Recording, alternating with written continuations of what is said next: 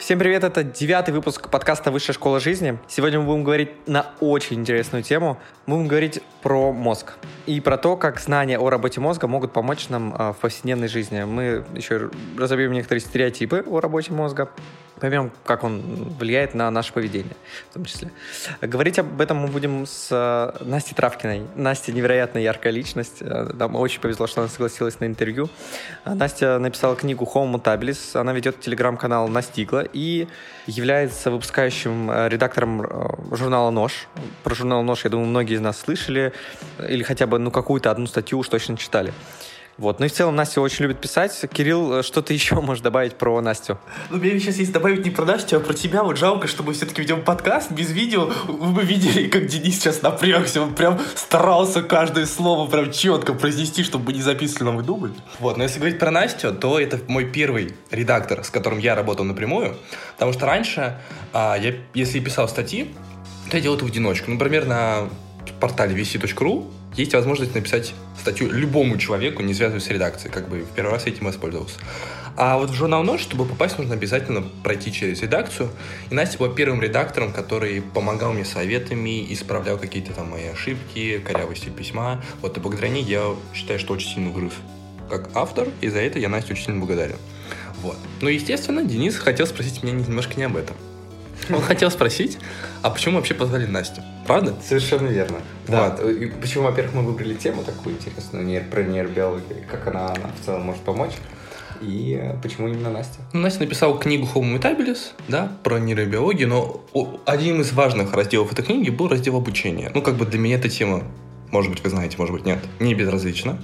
Просто я ее изучаю в основном с точки зрения когнитивной психологии, установок, а Настя вот ее решила разобрать с точки зрения нейробиологии. И мне стало интересно с ней поговорить на эту тему. Может быть, я для себя узнаю что-нибудь интересненькое. Ну и вы тоже. Окей, okay, у меня примерно такие же ожидания от сегодняшнего разговора. А, давай начинать. Да, хорошо, поехали.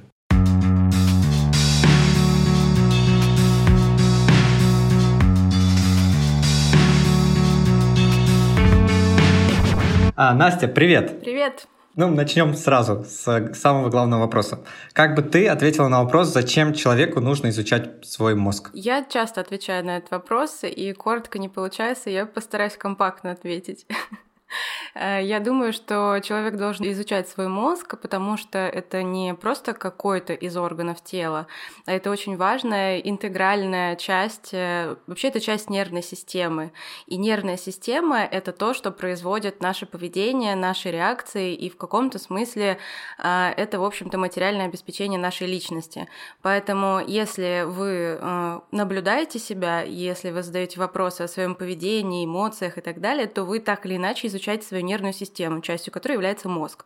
Поэтому, когда вы просто открываете для себя нейронауку, вы открываете э, просто новый э, язык и новый способ говорить о себе, о личности и о человеке в целом.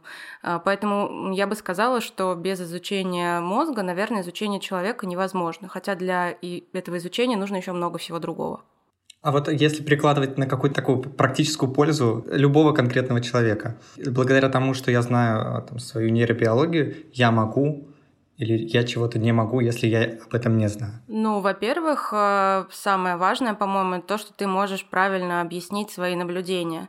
То есть, э, если ты наблюдаешь что-то в своем поведении или эмоциях, ты можешь понять а, и хотя бы предположить, почему так происходит. Если ты правильно устанавливаешь причинно-следственные связи, это значит, что ты э, получаешь инструменты, если тебе нужно что-то изменить. То есть, ты должен повлиять на причину, чтобы изменить следствие.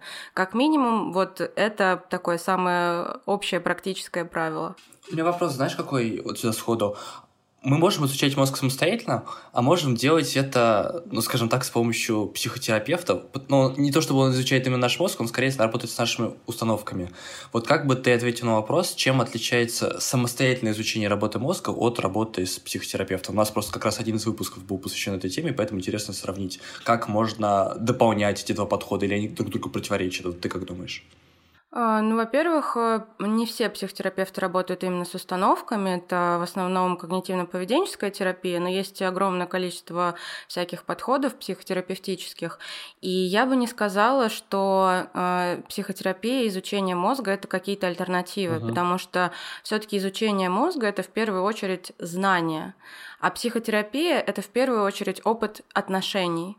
Люди идут к психотерапевтам, потому что они не могут найти а, в знаниях нечто, чтобы изменило их ощущение от жизни. Они идут к психотерапевту за терапевтическими отношениями. Они идут к психотерапевту за тем, чего они не получили в детстве от родителей и э, из-за чего они не могут в дальнейшем получить такие конструктивные отношения, допустим, от партнеров, от друзей или коллег и так далее. Мне кажется, что первично в терапии это отношения. Они, безусловно, влияют и на наш организм, и наш мозг и так далее. Но знание и метод — это только а, ну, некое средство, вокруг, э, которое организует эти отношения. А, вот. Так что я могу сказать, что знания о мозге, они очень часто у людей не работают как нечто практическое, в то время как психотерапия за счет того, что а, туда входит какой-то человек, туда входят эмоции и устанавливаются отношения, которые для нас, как для людей, очень важны в процессе развития. А там происходит э, реальное переживание, которое не дают знания. У меня, например, знания о мозге рождают эти переживания. Так вот, так вышло. Но мне кажется, что у большинства людей э, знания могут просто приходить, оставаться как факты, которые не работают, а жизнь идет своим чередом. Угу. Поэтому я бы не сказала, угу. что это вообще альтернативы. То есть я не уверена, что их можно сравнивать. Но, конечно, знания о мозге могут работать работать в русле психотерапии. Например, психотерапия травмы, она очень близко работает с нейробиологией а, и использует прямо методы, которые связаны с очень такими техническими нюансами, как работает мозг. Например, там, когда травмированному человеку с помощью движения глаз его освобождают от там, травматических ассоциаций, потому что определенные механизмы запускают мозгу. Ну, в общем, такие вещи. Угу, спасибо. Настя, сейчас будет вопрос, наверное, в ответ на который ты написала целую книгу. А как тебе самой помогли знания о том, как работает мозг?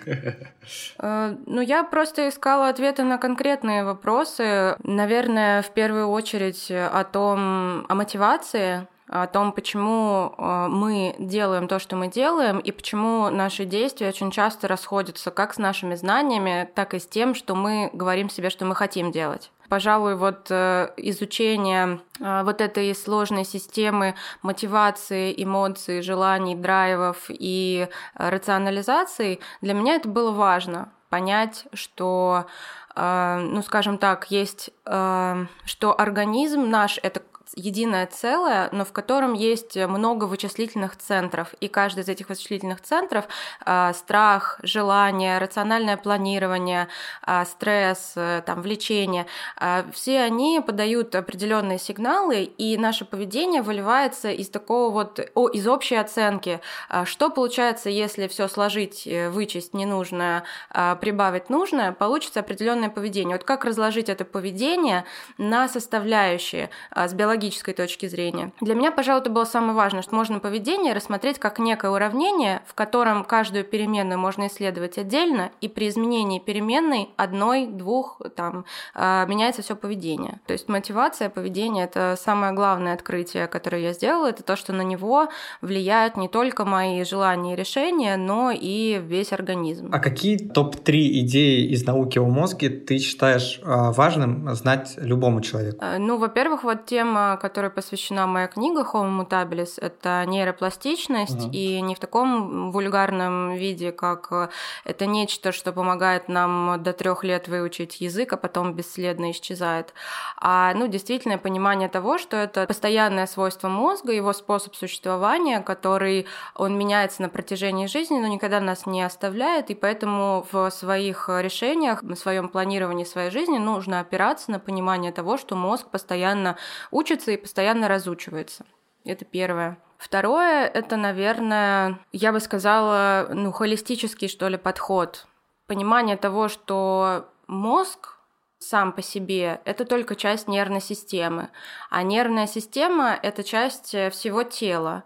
А наша личность и наше сознание — это нечто, что возникает из сложного взаимодействия этих частей. Вот эта вот э, триада — сознание, нервная система и тело — это не отдельные вещи, которые нужно отдельно изучать и отдельно там делать акцент на мозг, это вот какая-то сложная система, которую нужно учитывать целиком. Мне кажется, вот поэтому как раз знания о мозге просто так не работают, потому что они очень часто вырываются из э, вот этого общего контекста. Третье. Я думала третье, но я забыла.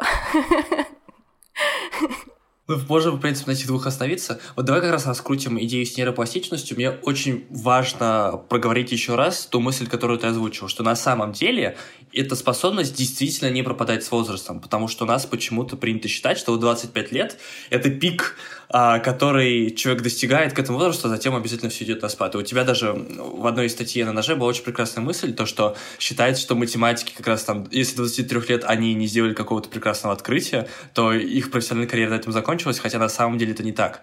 И вот что бы ты посоветовал делать людям для того, чтобы их интеллектуальные способности, та самая нейропластичность, не падала с возрастом? Ну, во-первых, э, сама пластичность, она с возрастом и так не падает. Это просто свойство нашего мозга, меняться.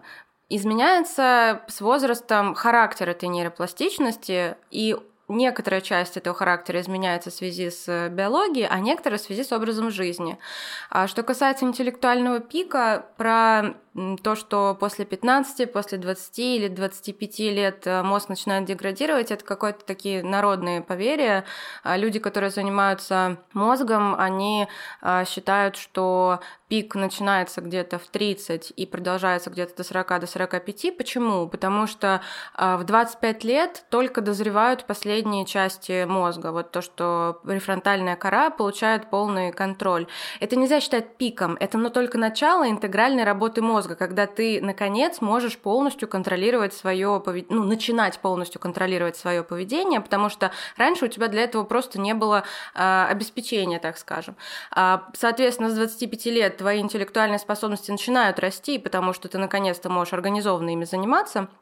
Вот, и, ну, где-то 40 в основном 40 считается пиком. Если что-то и падает в плане нейропластичности, то это падает разнообразие опыта, который человек получает там после 45, особенно после 50 лет. Один из э, таких отцов нейропластичности, исследователя Майкл Мерцених, он посвятил целую книгу, а, она не переведена на русский язык, к сожалению, он посвятил целую книгу а, рассказу о том, почему когнитивные способности с возрастом могут теряться и какую роль на самом деле мы и наша организация жизни играем в этом противном процессе. Он говорит, что мы просто начинаем, поскольку вот мы достигли своего какого-то пика, мы стали в чем-то профессионалами, и мы стали делать э, все по накатанной. Мы делаем что-то хорошо, нас за это поощряет общество, за это нас и любят, за новое браться, ну а зачем, собственно, если так есть mm-hmm. то, что ты хорошо делаешь. Твоя жизнь э, бытовая тоже организуется, твой досуг тоже один и тот же из года в год. Получается, что новых ситуаций, которые бы бросали тебе вызов, что с точки зрения профессии, что с точки зрения там привычного спорта или коммуникации с людьми, ничего этого не происходит. И работает нейропластичность, она никуда не девается. Нейропластичность — это не только обучение, это еще и отбрасывание связей, которые нам не нужны, это стирание того, чем мы не пользуемся. Нейропластичность продолжается, но она работает нам во вред. Угу. То же самое происходит, например, когнитивные способности снижаются из-за того, что э, люди э, сокращают, э, ну, в связи с тем, что у них там может быть мало энергии или там со здоровьем какие-то проблемы, после 50, после 60 они сокращают разнообразие своих физических движений. Э, и они, например, там даже вот элементарно он приводит пример, что э, если у возрастного человека была какая-то травма, потому что он упал, он начинает ходить осторожно, начинает смотреть под ноги, он лишает своего мозга очень важной функции функции периферического зрения, которая очень сильно связана и с нейропластичностью, и с противостоянием стрессу, ну, чисто эволюционно, потому что для того, чтобы выживать, ты должен, ну, хорошо видеть периферическим зрением. И это сокращает ее когнитивные способности в других областях. Ну, в общем, э, короче, э, чтобы коротко, суть э, нейропластичности в том, что это не только обучение, но и потеря связи, которых ты не используешь, поэтому возрастные изменения очень часто связаны с тем, что ты перестаешь делать что-то новое. Это самое главное, наверное. Но это я хочу подчеркнуть, что это не после 25, это после 50. Расслабьтесь пока что. В смысле, ну, не совсем, не совсем расслабляйтесь, конечно, но в смысле, не переживайте. Ну, то есть, по сути, нам то, что мы резко деградируем после 25 лет, не грозит? Нет, э, в 25 лет происходит другая интересная вещь. А, до 25 лет э, нейропластичность устроена таким образом, что а, мозг э, способен учиться практически в пассивном режиме. То есть, mm. то, что с тобой происходит, то, что ты слышишь на фоне, там в школе что-то там трещат, в институте трещат, вроде не обращал внимания, но все запомнил. После 25 лет пассивный режим обучения заканчивается. И это связано не с деградацией, это связано с тем, что предполагается, что к тому времени, когда у тебя созрел мозг, ты получил уже достаточно опыта для выживания в этой конкретной среде, тебе нужно зафиксировать те навыки, которые были важны, и не учиться всяким проходным вещам, ну, потому что за 25 лет, э, ну, как бы, по идее, да, мы никуда не ездим, мы существуем в одной среде, уже все понятно, нужно максимально эффективно действовать, а значит, э, то, чему ты научился, а, то, что повторялось чаще всего, это и есть самое эффективное. Поэтому после 25 лет нейропластичность случается только тогда, когда ты целенаправленно фокусируешь свое внимание на этом, а. Б. Когда тебе субъективно это кажется важным, потому что субъективная важность – это дофамин, норадреналин, как раз те вещества, которые вызывают э, нейропластичность. И В – это то, что обучение происходит э, на более коротких промежутках, ну, то есть, э, чем пассивное, да, потому что у твоего внимания тоже ты истощаешь свой mm-hmm. ресурс. Вот. И тут особенно важность приобретать как раз ошибки, потому что столкновение с ошибкой – это ошибка э, предсказания мозга, и ошибка предсказания вызывает прилив дофамина, как раз, который вызывает нейропластичность. Поэтому даже есть э, для взрослых такой лайфхак, берешь э, какой-то инструмент, на котором не умеешь играть, а минут 10 играешь на нем, ну, стараешься именно не бренчишь, а стараешься, например, научиться по нотам играть. В общем, весь потеешь, переживаешь ошибки, после этого садишься учиться что-то новое, потому что тебе mm-hmm. игра на инструменте открыла окно нейропластичности, а, ну, я, честно говоря, не знаю, на какое время, 40 час, ну, то есть это не то, что на целый день, это какое-то окно нейропластичности, после которого ты обучаешься лучше. Вот. Но если, получается, сделать своей частью своего образа жизни изучение чего-либо нового, то получается, что это окно открыто постоянно. А, да, причем нужно широко понимать э, обучение новому. Это не только чтение каких-то э, фактов, которые ты не знаешь. А, это должно быть э, вот такое желательно задействование всего тела. А, это, например, спорт, танцы, музыка, язык, а, сложная коммуникация там, с людьми из... В общем, короче, это сложные вещи. И да, это открывает способности к пластичности. Но мы не хотим быть суперпластичными, не хотим все время забывать забывать, кто мы, и терять навыки, которые мы приобрели вчера, а это тоже нейропластичность. Так что спасибо, что она не абсолютна. Угу. То есть получается, а есть ли такое, что если эту пластичность очень сильно разогнать, то вместе с приобретением чего-то нового ты также быстро одновременно теряешь что-то старое? Или это можно как-то сделать так, что ты и будешь учиться новым навыкам, и при этом не забывая то, что ты уже выучил? Ну, нейропластичность это не магия, это просто свойство э, нейронных связей меняться под воздействием опыта. Ты э, запоминаешь то, что ты повторяешь много раз, и ты теряешь то, что ты не делаешь. Ты угу. не можешь э, вдруг э, разучиться тому, что ты делаешь каждый день. Скорее ты забудешь там язык через несколько лет э, использования, ну, если ты только там в детстве его не учил. Ну, такие вещи. Просто взять и потерять что-то в результате травмы или какой-то болезни можно, но так нет. Угу. Ну, то есть, по сути, рецепт, если мы хотим, чтобы у нас была скоро, ну, та же самая нейропластичность была на определенном уровне, я постараюсь просто подытожить, нужно стараться учиться чему-то новому и чаще допускать ошибки, и при этом пользоваться теми связями, теми отделами мозга, которые нам, возможно, понадобятся в будущем, чтобы не забывать. Все навыки, которые тебе нужны, ты должен использовать. Угу. Да. да. Ну, и учиться новому, э, допускать ошибки не потому, что ты абы как все делаешь, а потому что ты должен пытаться их исправить. Это важно. Угу. Угу. Да, я понял, спасибо. Вот как раз если немножечко уйти от этой темы в бок, а у тебя был как раз классный пост, где ты написала такую фразу, что ты регулярно теряешь свою личность. Я просто вот сейчас, наблюдая за собой, мне кажется, замечаю очень похожее. Не знаю, что изначально вкладывали такой смысл. Когда наблюдаю за собой, я вижу то, что у меня, по сути, каждый день меняются какие-то мои глубинные установки убеждений, которые раньше мне казались незыблемыми, а сейчас я смотрю на те же вещи совсем по другим углам. Ну, то есть, если раньше, не знаю, я был идеалистом, и мне хотелось, а, не знаю, во что бы ни стало изменить мир, то сейчас я стал, возможно, немного циником, и, например, материальное благосостояние для меня стало иметь куда больше значения, чем мне казалось раньше. Или, там, другой пример, а, раньше у меня была в голове установка, что девушка, которая еще обязательно должна быть либо моего, моего возраста, либо моложе, а сейчас я понимаю, что надо смотреть не на возраст, а на какие-то личностные качества человека.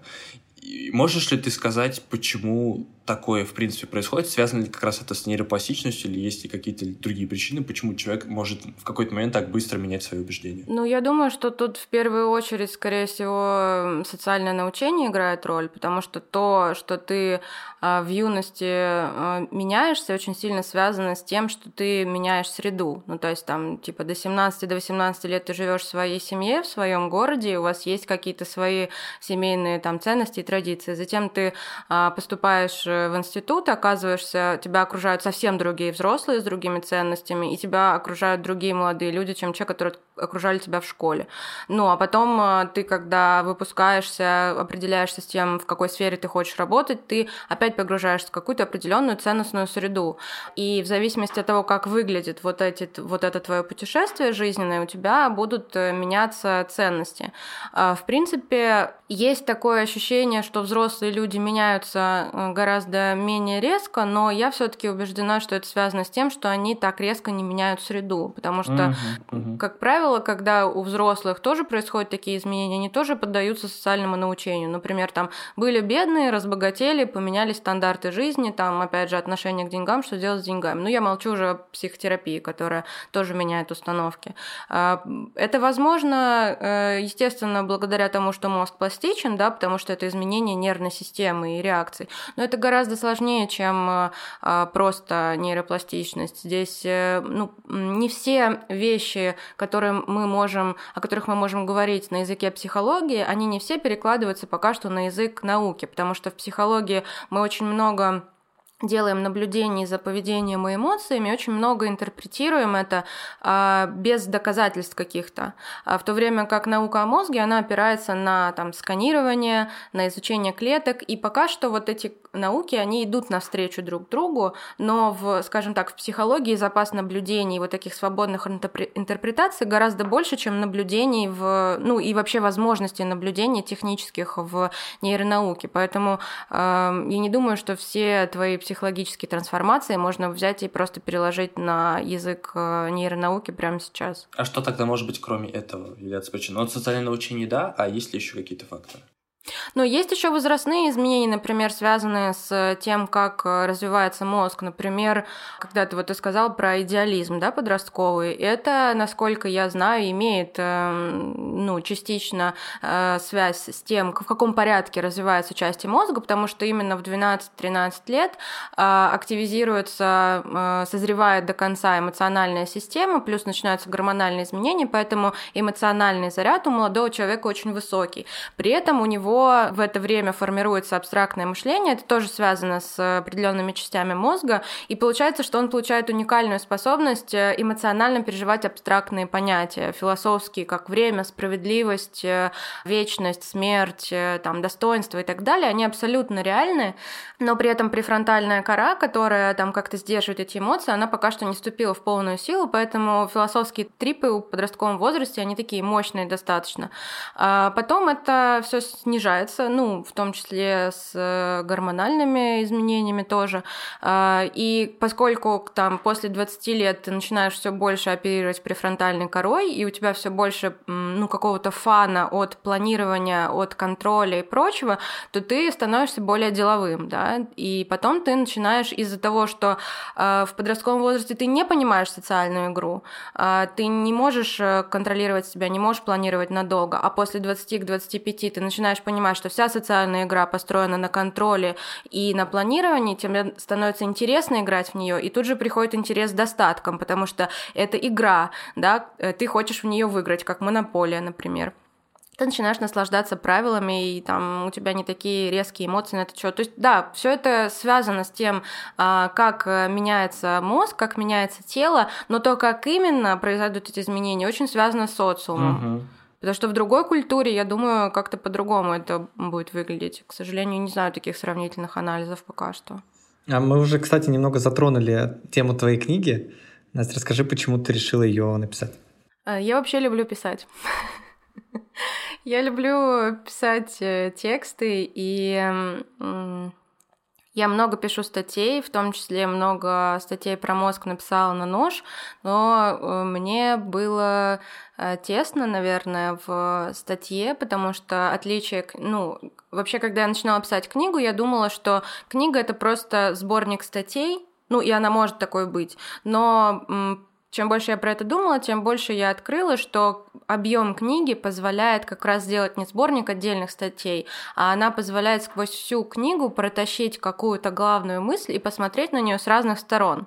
И для меня это оказалось очень важным, э, важной особенностью книжного медиума, возможность долго развивать мысль, долго доносить ее с разных сторон, аргументировать ее с разных точек зрения, а, потому что это позволяет быть максимально убедительной. То есть статья mm-hmm. позволяет информировать, но только книга, мне кажется, позволяет убедить. Ну и судя по отзывам, мне как бы удалось э, убедить именно тех людей, которые а, либо ничего не знали о нейронауке, либо не знали о нейропластичности с этой стороны. То есть для меня было очень важно вот эта э, э, возможность долго ездить человеку по ушам с со своей идеей для того, чтобы он успел ею проникнуться. Мне кажется, что оно так и сработало.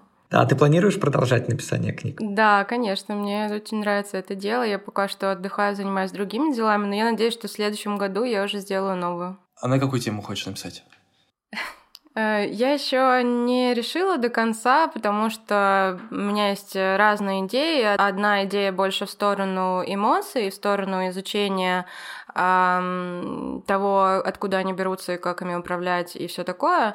А с другой стороны, наоборот, в сторону больше, ну, опять нейробиологии мозга, вот дальше продолжать эту тему. Я еще не знаю, честно говоря. А почему тебе именно тема эмоций так взбудоражила? Ну, ты решила именно туда попробовать покопать? Потому что это одна из э, таких э, самых беспокоящих людей тем, в принципе, эмоции, потому что эм, Эмоции — это что-то, что постоянно фрустрирует людей, потому что мы не можем их контролировать, мы чувствуем не то, что мы хотели бы, или делаем какие-то неожиданные открытия, это сложно признавать, и особенно э, мне интересна тема негативных эмоций, потому что в нашей культуре э, нет никаких инструментов для того, чтобы работать с негативными эмоциями общепринятых, э, то есть обычно э, их либо осуждают, либо подавляют, э, и все. А я их как бы очень люблю, и изучать, наблюдать, с ними взаимодействовать. Это действительно очень интересная штука, очень богатый источник для открытий о себе и о других людях, и на самом деле очень важный мост для коммуникации и построения отношений. Угу. То есть если ты не работаешь с негативными эмоциями, а ты от части отношений просто отказываешься. Вот, и поскольку об этом э, как-то мало говорят, и всех это беспокоит, э, когда вот я об этом пишу в, у себе в блог, например, настигла, то я подумала, что, может быть, про это нужно написать. Угу. Ну, пока не знаю. Я понял понял. Вот, кстати, продолжая тему книги, у тебя одна из ее частей, одна из глав посвящена влюбленности. А, почему я, собственно, за нее зацепился? Вот мне кажется, что лично я для себя только сейчас сформулировал, зачем мне нужны отношения, и мы с Денисом как раз сейчас находимся в поиске, вот, так что если вдруг кто из девушек нас слушаете, так что имейте в виду, то, что мы пока свободны, вот. А, и вот как раз хотел бы у тебя спросить, вот с точки зрения влияния на мозг, какие плюсы и минусы есть у отношений? Ну, то есть как они могут позитивно, так и негативно повлиять на мозг? Я в целом считаю, что этот вопрос э, поставлен некорректно. А, потому что отношения — это не биодобавка, которую ты принимаешь, и там есть одно какое-то вещество, и она как-то на что-то влияет, плохо или хорошо. Отношения — это сложное, э, коммуникативное, эмоциональное, э, даже физическое взаимодействие. Отношения — это сложная коммуникация. И мозг в этих отношениях участвует не как твоя печень, я не знаю, типа я в отношениях, и поэтому я стал выпивать бокал вина, плохо ли это влияет на мою печень или хорошо? Твой мозг — это часть твоей нервной системы. Твоя нервная система производит твою личность. Вся твоя личность находится в этих отношениях. Какие это отношения? Что это за человек? Что ты за человек? Как выглядит это отношение? Как э, все это происходит? Это реально очень сложная штука, и я, честно, против вообще такой постановки вопроса, как по отношению к отношениям, так и по отношению к мозгам, потому, к мозгу. Потому что э, и то, и другое очень примитивизируется таким вопросом. То есть мозг становится всего лишь органом, который испытывает то или иное воздействие, а отношения становятся чем-то, ну, таким, не знаю, блин, маленьким. В общем, я к этому вопросу бы лучше подошла с экзистенциальной такой точки зрения, да, как э, в целом отношения отношения могут э, влиять на твою личность в целом. Понятно, что есть, например, деструктивные отношения, и мы можем проследить деструктивное влияние в мозге. Например, если э, это насилие и абьюз, то это оставляет э, следы в мозге, нарушается работа миндалины, она становится постоянно активной, снижается активность префронтальной коры. У человека может просто быть постоянный хронический стресс, который снижает когнитивные там, способности. То есть это один вариант. Другой вариант это когда, например, наоборот, отношения э, психотерапевтические. То есть э, два относительно здоровых человека могут выдерживать фрустрацию, могут выдерживать там негативные эмоции друг друга, могут друг друга поддерживать, тогда это снижает уровень стресса. И в принципе, если мы говорим о здоровой привязанности, э, то при длительных отношениях, например, повышается уровень серотонина, и вместе с уровнем серотонина повышается сопротивляемость э, стрессу. А, например, там есть исследования, которые показывают, что болевой ответ, ну, боль — это не объективное явление, это субъективное психическое а, ощущение в ответ на некое физическое воздействие. А, вот. И вот это ощущение боли, оно очень сильно снижается у женщин, э, которых там бьют током, и они держат за руку своих возлюбленных. В общем, ученые отлично отличный. Какой негуманный эксперимент. Ну, ученые любят бить током, не только женщин. Вот, ну, короче, э, есть вот такие маленькие вещи, они влияют, но это просто ни, ничто. Мне кажется, что это все не описывает э, отношения, но можно только сказать, что с точки зрения влияния на мозг эти отношения могут быть э, здоровыми, да, которые снижают уровень стресса и которые э, позволяют тебе в этих отношениях работать над интеграцией как своего мозга, так и своей личности. Либо эти отношения могут быть деструктивны и наоборот повергать тебя в состояние стресса и дезинтегрировать твою личность и, соответственно, как работает твой мозг в целом. Вот, ну это каждый раз э, depends on. И как тогда ну, если, не знаю, у тебя может быть какой-то ответ или хотя бы какие-то параметры, которые можно смотреть, как подобрать отношения таким образом, чтобы они оказывали не деструктивное влияние на личность, а скорее какое-то более преобразующее, можно ли так это сказать? Для начала нужно быть человеком, который не оказывает на других деструктивного воздействия, а оказывает воздействие конструктивное, потому что эм, ну, как это не печально, но э, здоровый, э, эмоционально здоровый, относительно здоровый человек, он предпочтет отношения с эмоционально здоровым человеком. А, вот, поэтому прежде всего, наверное, нужно над собой поработать в этом смысле и понять, что ты не дистрактишь. А, вот. Ну и, соответственно, уметь отличать эмоционально здоровых людей, эмоционально нездоровых людей, уметь отличать эмоциональный шантаж, там какие-то нарциссические проявления, том числе и там последствия нарциссической травмы, как мазохизм какой-то. Ну, то есть, короче, быть психологически грамотным и понимать э, а, мотивацию других людей. В этом смысле, наверное, психология тут э, помогает лучше, чем именно знание о работе мозга. Э, хотя, ну, то есть знание о работе мозга — это уже нюансы, которые могут в дальнейшем помочь. Но когда имеются там два или несколько здоровых, относительно здоровых эмоциональных людей, они начинают строить отношения, которые не могут сразу быть э, идеальными, потому что люди в целом не идеальны, у нас у всех есть э, свои травмы, свои слабые места, и вопрос не в том, чтобы их не было или чтобы они не проявлялись, а в том, чтобы все участники отношений понимали, как э, их прорабатывать, как их принимать, как соблюдать свои границы, помогать другим. Ну, то есть это динамический процесс, я не думаю, что отношения можно подобрать, и что отношения могут просто взять и быть классными просто... Просто так. Спасибо тебя, так, у тебя есть э, статья на наше про то, что трудно быть э, молодым, и ты в ней делишься уроками, которые там, поняла к своим 30 годам. А, видишь ли ты способы, которые мне или там, моим родственникам помогли бы быстрее прийти к этим же выводам и размышлениям о жизни? Ну, если что, для контекста, вот нам как раз и есть те самые около 20, мне 23 только исполнилось, Денису 22. Э, да, я понимаю. Я просто думаю, что... Эм мне кажется, что жизненный опыт и его правильный процессинг, так скажем, это самый важный, наверное, навык.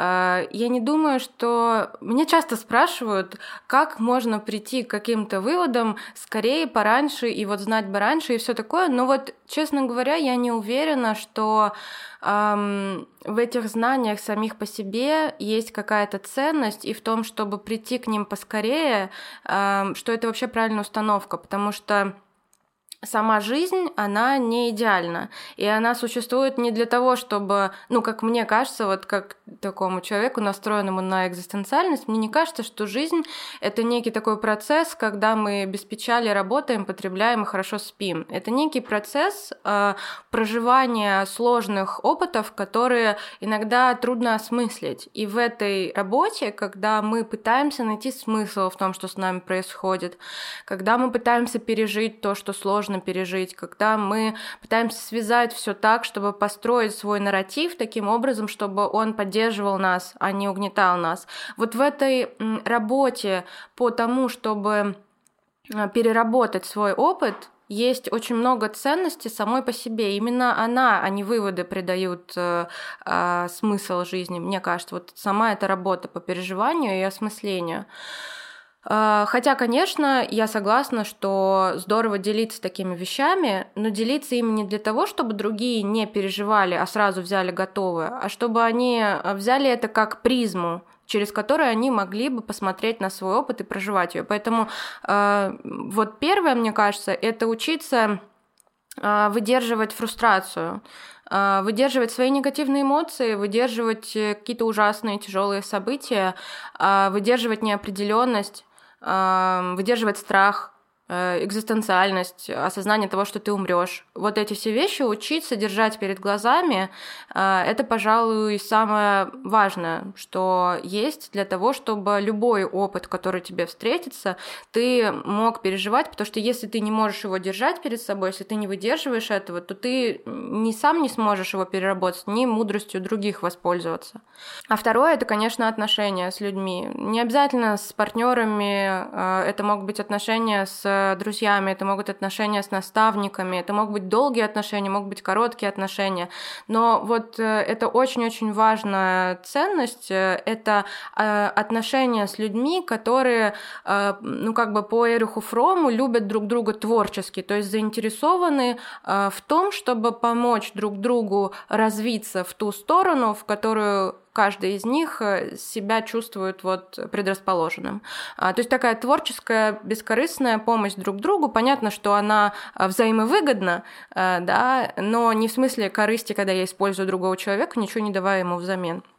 Вот. И третье, это, мне кажется, ну, помимо отношений с конкретным человеком, очень важно э, какое-то найти э, для себя какой-то смысл в отношениях с группой. У каждой своя группа. У кого-то это семья, у кого-то это близкие друзья, у кого-то это, э, как у Кирилла в юности, там весь мир, который он хочет изменить. Неважно, но нужно найти свое место относительно какой-то большой группы людей, и это тоже связано с мозгом, между прочим, потому что наш мозг, он очень сложный именно в связи с тем, что он развивался сложных социальных системах.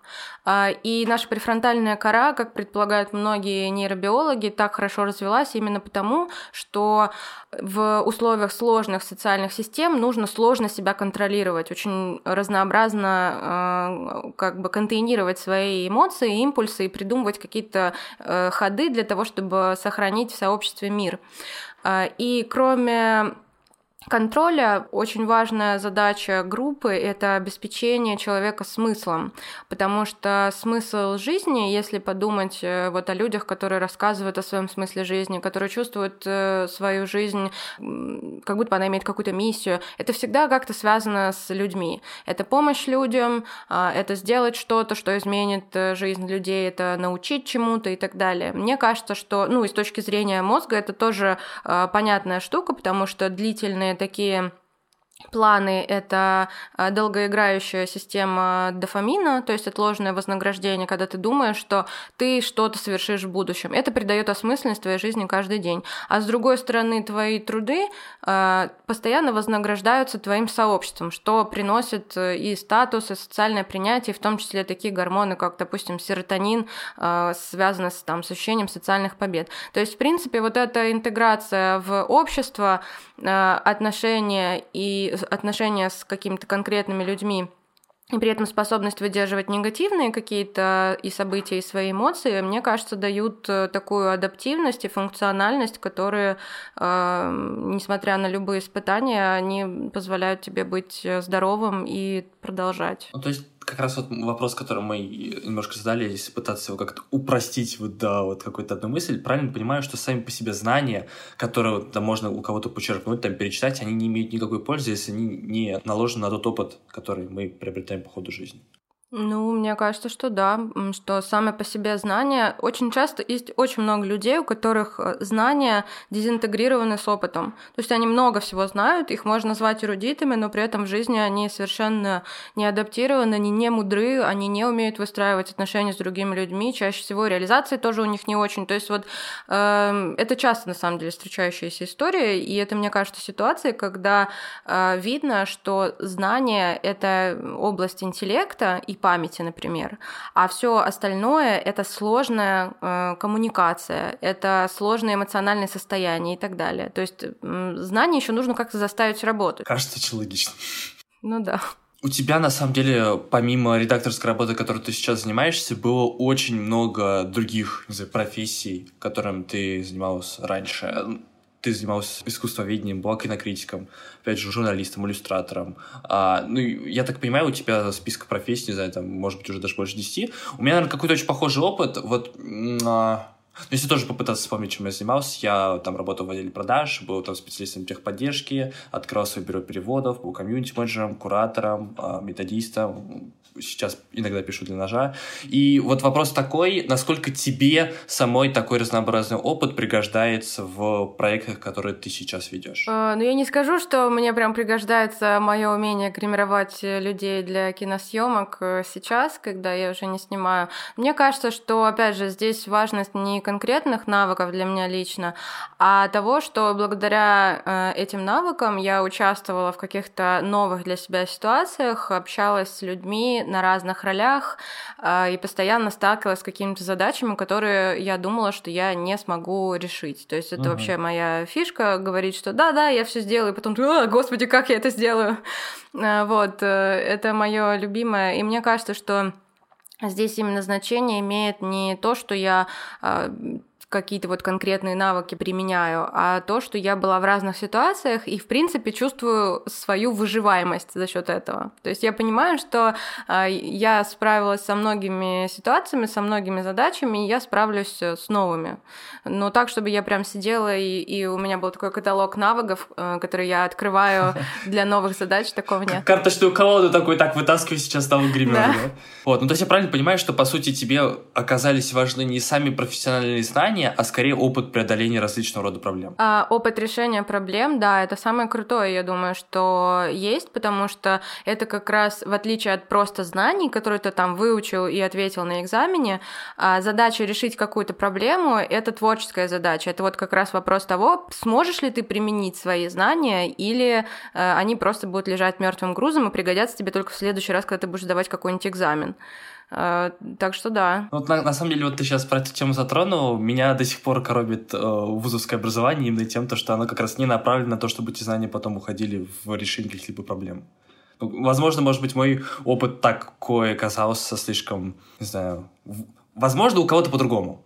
Но лично я, к сожалению, оказался недоволен вузовским образованием именно потому, что оно как раз больше настроено на то, чтобы сдавать экзамены, заучивать, нежели пытаться эти знания гибко использовать для решения каких-либо проблем. Ну вот я училась, например, в таком э, вузе, где было... Я училась в институте кинематографии... Кинематографии, господи. Я училась в институте кинематографии.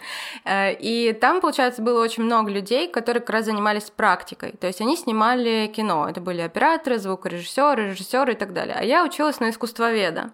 А, и мне как раз было очень-очень странно, что наше крыло искусствоведов, киноведов абсолютно отдельно от всех, кто производит кино. То есть все они там производят кино и работают на практике, а мы изучаем историю кино и никак не участвуем в этом процессе. Поэтому последний год э, или даже последние полтора года я, кроме того, что училась на киноведении, я еще ходила в мастерские режиссуры для того, чтобы э, обучаться именно практике. Я с ними вместе снимала кино, там работала на площадке и все такое, для того, чтобы применить свои киноведческие знания. Оказалось, что и оказалось, что человек с искусствоведческим педагогическим образованием на площадке очень полезный, потому что он единственный знает, как выглядит хорошее кино, а, вот, а как не выглядит. Да, это очень забавно на самом деле, потому что, если честно, вот когда ты выходишь из вуза, начинает казаться, что из-за того, что эти знания не вошли в практику, как будто эти четыре года были потрачены полностью впустую, но видимо, оказывается, иногда даже эта теоретическая подготовка может быть полезна. Ну, я, например, когда выпустилась э, из ГИКа, мне было совершенно непонятно, чем я буду заниматься, потому что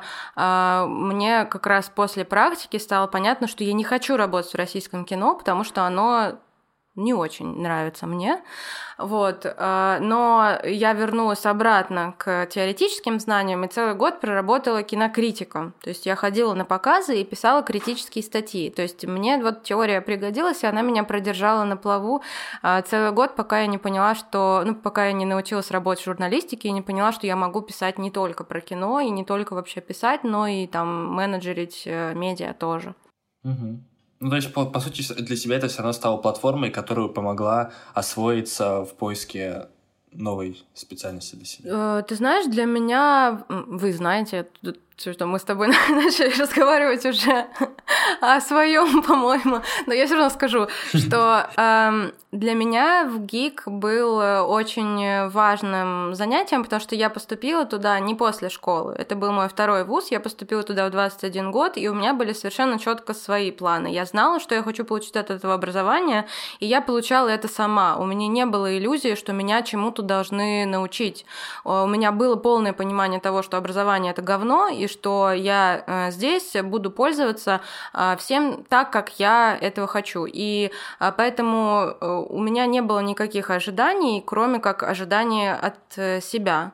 Вот. Поэтому я, в принципе, была всем довольна. Хотя, конечно, если смотреть на это с системной точки зрения, то да, это плохо, но это не было для меня каким-то открытием. Да, да, я понял. Спасибо. Мы как раз очень нативно подошли к такой финальной рубрике нашего подкаста. А, как раз про то, как вузовское образование помогло тебе. Дальше по жизни мы уже проговорили, наверное. Вот. Возможно, будет интересно потом послушать про опыт в школе, но первый вопрос вот в этой рубрике, который я хочу задать. А как ты в итоге пришла к тому, чем занимаешься сейчас? Ну, получается, ты редактор в наше, выпускаешь свои книги, э, делаешь курс для писателей. Кстати, если вдруг вы заинтересованы в том, чтобы повысить свое писательское мастерство, у Насти есть огромный пул авторов, с которыми она работает, так что я думаю, вы найдете себе там крутого наставника, вот, так что имейте в виду. А, и вот как раз интересно узнать, как ты к этому всему пришла. Я не собиралась приходить э, в работу в журналистике никогда. Хотя сейчас я понимаю, что если посмотреть назад, все было очевидно. Если кому-то рассказать о том, э, как я вообще жила, то есть я начала э, писать регулярно в интернете с 15 лет, то есть это уже 17 лет. Да, у меня был блог, эм, в общем, я писала какие-то, короче, философские заметки, и потом, когда я училась в одиннадцатом классе, мы с друзьями, которые поступали на журфак, пытались сделать свой журнал, мы рисовали обложки, писали статьи, разрабатывали шрифты и вообще планировали эм, покорить мир. Вот. Ну, потом они поступили на журфак, я там поступала на философский, в общем, журналистикой я не занималась. И потом с теми же самыми друзьями мы стали делать э, сами сам издат «Батенька ДВ Трансформер», получается, через лет э, семь, то есть э, вот мы делали журнал, когда нам было 16 лет, а потом, а нет, 10, 16 лет мы делали журнал, который назывался Teenage, а в 26 лет я пришла делать «Батеньку» после в гика. И поскольку мы делали его сами, то отмазки, что ты не знаешь, что не умеешь, не было. Нужно было, ну, все нужно было делать самому, поэтому я редактировала, верстала, писала статьи, делала иллюстрации, СММила, и все делала как э, могла. И первые свои навыки по редактуре я получила как раз э, там, ну, вернее, как э, когда я училась на искусствоведа, там, естественно, была большая работа с текстами, а, но как э, у нас не было, э, хотя должна была быть вообще-то редактура, но у нас ее не было, потому что препод был старый и умер, к сожалению. Вот, от других редакторов не было. Очень смешно. Э, вот. Эм, но в, в Авгике мне постоянно несли свои статьи, сценарии редактировать. Я не знаю, как они так решили, что я могу это делать, но почему-то я это делала. Я не знаю почему, я не собиралась. В общем, я не хотела, так получилось само. Меня заставили, да? Да, так получилось как-то, что я это делала, нужно было что-то делать. У меня долгое время а, было вот такое противостояние э, текста и картинок, потому что я всегда хотела быть художником, я работала иллюстратором, и книгу свою э, я проиллюстрировала сама в составе «Боже мой». Мы с Сергеем Ждановым вот и обложку сделали, и иллюстрации внутрь, и вообще после этого мы уже сделали еще несколько книжных обложек, так что, в принципе, моя иллюстраторская деятельность продолжается, но на тот момент, э, короче, это была прям война. Вот, я не знаю, как ответить на вопрос, э, как я к этому пришла, потому что я сама не уверена, уверена пока, что мне не сложился нарратив, как я пришла к э, редактуре, и я не уверена, что я дальше буду оставаться именно в таком качестве, потому что я все время развиваюсь э, дальше, и, ну, в общем, я не знаю, как будет дальше все выглядеть. Мне нравится идея курса, мне нравится идея учить людей, мне нравится идея писать книги.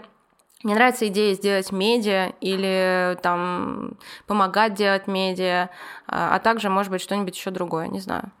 А у нас все разговоры в подкасте доходят до образования рано или поздно. Буквально минут три назад об этом как раз общались, и меня очень сильно э, волновал этот вопрос, ура, мы к нему пришли. Смотри, я услышал, что, например, вузовское образование тебе очень помогло с... Ну как, не очень. Ну, помогло, в общем, в работе кинокритиком.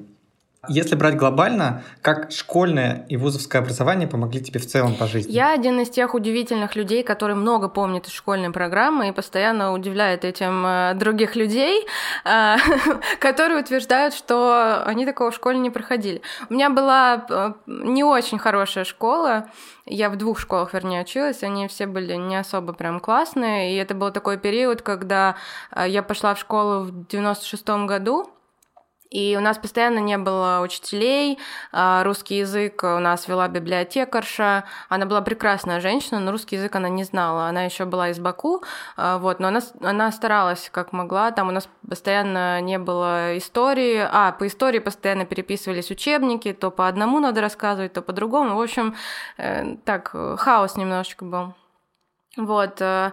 Э, я думаю, что э, тут сыграл роль э, ну, какой-то мой характер и нервная система. Вообще, конечно, школа это ужасно. И сейчас у меня, э, у меня много братьев и сестер, и у меня есть брат 12 лет и сестра 15 лет. Они учатся в разных школах но то, что они рассказывают, или то, что я вижу, когда я прихожу в школу, когда просто э, с порога слышен ор учителей так, что самому хочется просто описаться от страха, не то, что не, непонятно, что происходит с маленькими детьми при этом, которые там, которым 6-7 лет. А, вот, э, не знаю, ужасное место, ужасное, не нравится. Не люблю школу. Мне кажется, в этом мы с тобой немножко солидарны. В общем, я уверена, что есть хорошие школы и что есть хорошие педагоги. Но это системная вообще проблема. Я также знаю про детские сады, потому что у меня мама детский педагог и знает эту систему изнутри, безуспешно пытается с ней бороться. Э, но это невозможно, потому что ну, как бы э, есть возможность бороться с этим, предоставляя альтернативу, да, например, там частные школы, э, или вот, например, есть такие штуки, как онлайн-образование, которое предоставляет возможности домашнего обучения, там, с тьютерами. Если люди себе это могут позволить, то, конечно, это круто. Но вот то, что э, с государственными школами и детскими садами происходит, это системная проблема, я даже не знаю, с чего начать. С зарплаты подготовки педагогов и куда они вообще, кто, кто идет в педагоги, куда они потом деваются, и заканчивая тем, что школьная программа предполагает, что у учителя может быть творческий подход к программе. Например, э, учителя литературы это хорошо знают, что вообще-то у них есть возможность убирать какие-то дурацкие произведения из литературы и добавлять те, которые они действительно хотели обсудить. Но для того, чтобы это сделать, нужно справиться с такой бюрократией, что никто этим заниматься в основном не хочет, кроме людей, которые первые годы работают в школе, у них еще есть силы. В общем, сложный вопрос. Я не знаю даже, как мне сложно про него думать. Ну, ты ответила крайне классно и крайне развернуто. А мы, мы, по крайней мере, услышали твое мнение о школе и о текущей системе. А, тогда последний вопрос, на самом деле. Все-таки тоже немножко про школу и про а, вуз. Как ты считаешь, нужно ли включать а, науку о мозге а, в школьную или университетскую программу? И у нас еще, знаешь, какой очень важный пункт? А, мы понимаем то, что программа резиновая, и чтобы что-то включить, как обычно, нужно что-то убрать. Вот, допустим, если мы в итоге принимаем решение, что нас, наука мозги настолько крутая, что вот ее обязательно даже школьникам надо учить, какой предмет, ну или дисциплина, на твой взгляд, могли менее болезненно быть оттуда выкинутыми? Но мне кажется, что меня в современной России бы не пустили в Министерство образования, потому что я бы наверное, всю программу уничтожила в том виде, в котором она существует. А, потому что Опять же, вот, блин, не знаю, с чего начать про то, какие предметы можно уничтожить. Какие оставить, да, вопрос более легкий. Да, какие оставить, вопрос более легкий. Ну, во-первых, эм, э, я бы хотела начать с того, что мне кажется, что э, нейробиология обучения должна быть в первую очередь включена в программу подготовки педагогов э, и в программы подготовки методистов, которые составляют как раз вот эти предметы, расписание и все такое, потому что эм, сам набор предметов, вот то, как он выглядит, это куча теоретических занятий. Вот э, я, например, сегодня буквально утром вела разговор о том, Блин, а что такое в школе география? Вот особенно в моем детстве. Никто никуда не ездил. Не было абсолютно понятно вообще. Я смотрела на карту и думала, блин, а что это вообще? Что, какая-то зелень большая... Это вообще самый популярный предмет, который мы вот в этой рубрике затрагивали. Почему уже не фермерс? про него. Э, да, за ним дальше идет, э, вот, например, история. История отличная вещь, очень классная для понимания политики взрослым человеком, с пониманием того, что истории не существует самой по себе, она существует в контексте политических интерпретаций и того, как конкретный режим пытается объяснить свое устройство, либо как он пытается объяснить свои, свою внешнюю политику и так далее. Это очень круто, но это способен понять взрослый человек. Способен ли э, ребенок не способен это понять, слишком большой объем а, гуманитарной информации. Зато он способен усвоить мифы через историю и всякую пропаганду. То есть с точки зрения государства очень полезный предмет, с моей вредный. То же самое касается литературы. А, например, вот э, меня всегда поражало, но это сейчас уже политический вопрос, э, но в России, например, в школах преподается исключительно русская литература. Ну, то есть она настолько великая, что можно мировую литературу, философию, все остальное отодвинуть, и, пожалуй, 10 лет, 11 изучать только русскую, ведь она такая великая. Вот. А в Украине, например, э, а, есть, э, у них есть украинская литература, но ее не очень много, и у них зато есть зарубежная литература. И все школьники, которые учатся в украинских школах, они проходят вещи, которые мы читаем в институте. Э, ну, понятно, что многие из них сложноваты, но для подростков, вот особенно там уже после 12-13 лет, вместо как каких, блядь, ой, тфу, извините, просто как-то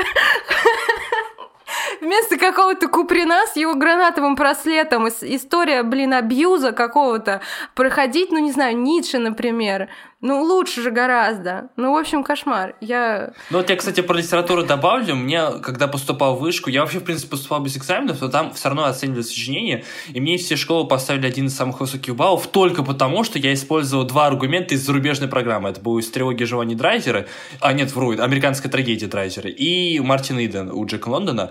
А в остальном я с тобой, на самом деле, полностью согласен. Мне очень не хватило именно зарубежной литературы в школьной программе. Я в основном читал эти книги благодаря маме. Она у меня работала библиотекарем, она мне их подносила. Я с тобой полностью согласен, что есть гораздо более близких подросткам произведений из зарубежной литературы, чем те, которые мы изучаем в школе. По Но здесь, э, здесь еще очень важен вот э, подход, потому что я, например, впервые по-настоящему открыла для себя русскую литературу, когда я поступала в МГУ на философский, я ходила на подготовительный курс. Тогда еще не было ЕГЭ, нужно было сдавать внутренние экзамены, и, соответственно, нас готовили к сочинению. И у нас был потрясающий педагог, филолог, я до сих пор помню, как его зовут, Юрий Львович Безносов. Вот настолько я запомнила его, хотя это было полтора десятка лет назад назад.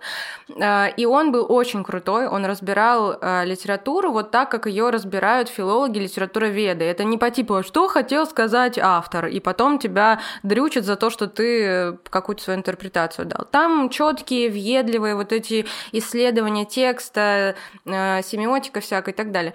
И я тогда, честно, офигела от того, какие классные, на самом деле, интересные произведения, те, которые мы читали, но это сработало в том числе потому, что параллельно на подготовительных курсах мы проходили историю вот уже взрослым образом. То есть история, литература, а еще сверху обществознание у нас было, но это усеченная версия философии. Все это проходилось вместе, и это уже имело смысл. Ну, во-первых, нам тогда уже было 16-17 лет, а во-вторых, это было вот такое вот интегральное школьное изучение гуманитарной науки в целом. Она имела смысл, а, ее связывали с политическими особенностями того времени, ее связывали с экономическими потребностями, с внешней политикой, а также с идеями, которые влияли тогда. Но, блин, дети там в пятом-шестом классе просто не способны это пока что усвоить. Такие вещи, как физика, например, считается, что э, как раз мозг ребенка, он очень предрасположен к изучению э, физических законов. В нем есть э, некие вот такие заложенные ну, типа как вот познавательные модули, да, а, например, когда у, у младенцев там 9-6 месячных есть чувство числа, они могут отличить э, кучки объектов с разницей там 6 объектов и 9 объектов. Или с точки зрения физики они ожидают, что объекты э, непрозрачные друг э, и что они не могут пройти э, сквозь друга друг друга, пройти друг сквозь друга, в общем. А, и поэтому, например, мне кажется, что возможно преподавать э, там математику и физику можно было бы гораздо раньше. Э, и убрать вот оттуда огромную гуманитарную нагрузку, которую не могут э, дети тянуть. И э, нейронаука, опять же, должна преподаваться не с точки зрения знаний, а с точки зрения «давайте мы сейчас проведем эксперимент». Ну, например, как с избирательным вниманием. Ты знаешь, наверное, этот ролик, где экспериментаторы перебрасывают мяч, и ты должен посчитать, сколько раз его перебросили, а потом тебе говорят, что там проходит горилла. И ты такой, что, горилла?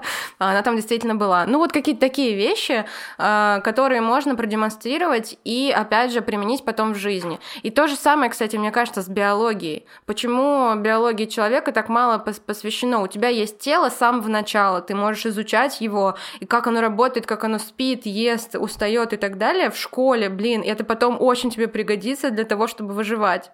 Нет, блин, древние греки одевались в тоги, римляне красили их устрицами. В общем, я понял, мы затронули очень больную и живую для тебя тему. Ладно, сори. Мне кажется, можно отдельный выпуск просто снять по поводу того, чтобы Настя трафикали изменила в системе образования. Да. Да, наговорила на статью. Мы тебе сделаем транскрибацию. Не переживай. Я имела в виду э, статью, по которой меня привлекут к ответственности. Ну, даже теперь вышел закон о посвящении. Надо каждую просветительскую деятельность теперь согласовывать обязательно. Да, в общем, это на самом деле действительно был последний вопрос. Вот, спасибо тебе большое, Настя. На самом деле, действительно не хочется тебе вообще отпускать.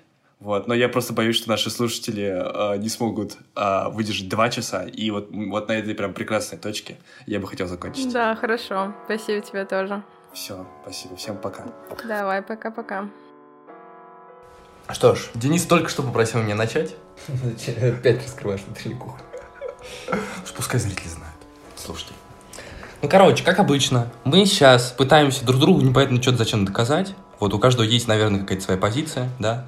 По поводу мозга, нужно ли вообще изучать эту тему в школе или нет, у меня лично позиция, наверное, такая, что рановато. Ну, типа, блин, это слишком сложно, на мой взгляд. Ну, просто я сейчас вспоминаю, как я начинал изучать эту тему на третьем курсе универа, а, ну, опять же, с точки зрения обучения, но все же, все же. Было достаточно сложно в начале, да, потом, конечно, я какие-то э, слова выучил, просто я же читаю текст на английском, и мне, наверное, как раз не хватало, может быть, лексики, зато потом, благодаря изучению темы, я еще английский потянул. Но я не представляю, как я все это изучал в школе. Мой мозг просто, наверное, не был готов. У меня не было достаточного уровня знаний, в принципе, о жизни как таковой, чтобы воспринять некоторые какие-то моменты. У меня просто не было достаточно жизненного опыта, чтобы лучше понять э, эту тему. Ну, то есть, там, например, есть разделы, да, про то, как мозг меняется ближе к 25 годам, а ты не можешь почувствовать на себе это в 16. Тебе говорят, что вот там в 25 лет ты становишься более ответственным, принимаешь более взвешенные рациональные решения. Но как ты можешь прочувствовать это в 16 лет, когда в тебе ошибают гормоны, и ты такой, а, сука, отстаньте от меня. Вот как ты это можешь понять? Ну, никак. Ух ты. Как будто бы тебе все еще бушают, бушают гормоны только что. Я просто очень тщательно это раскрываю.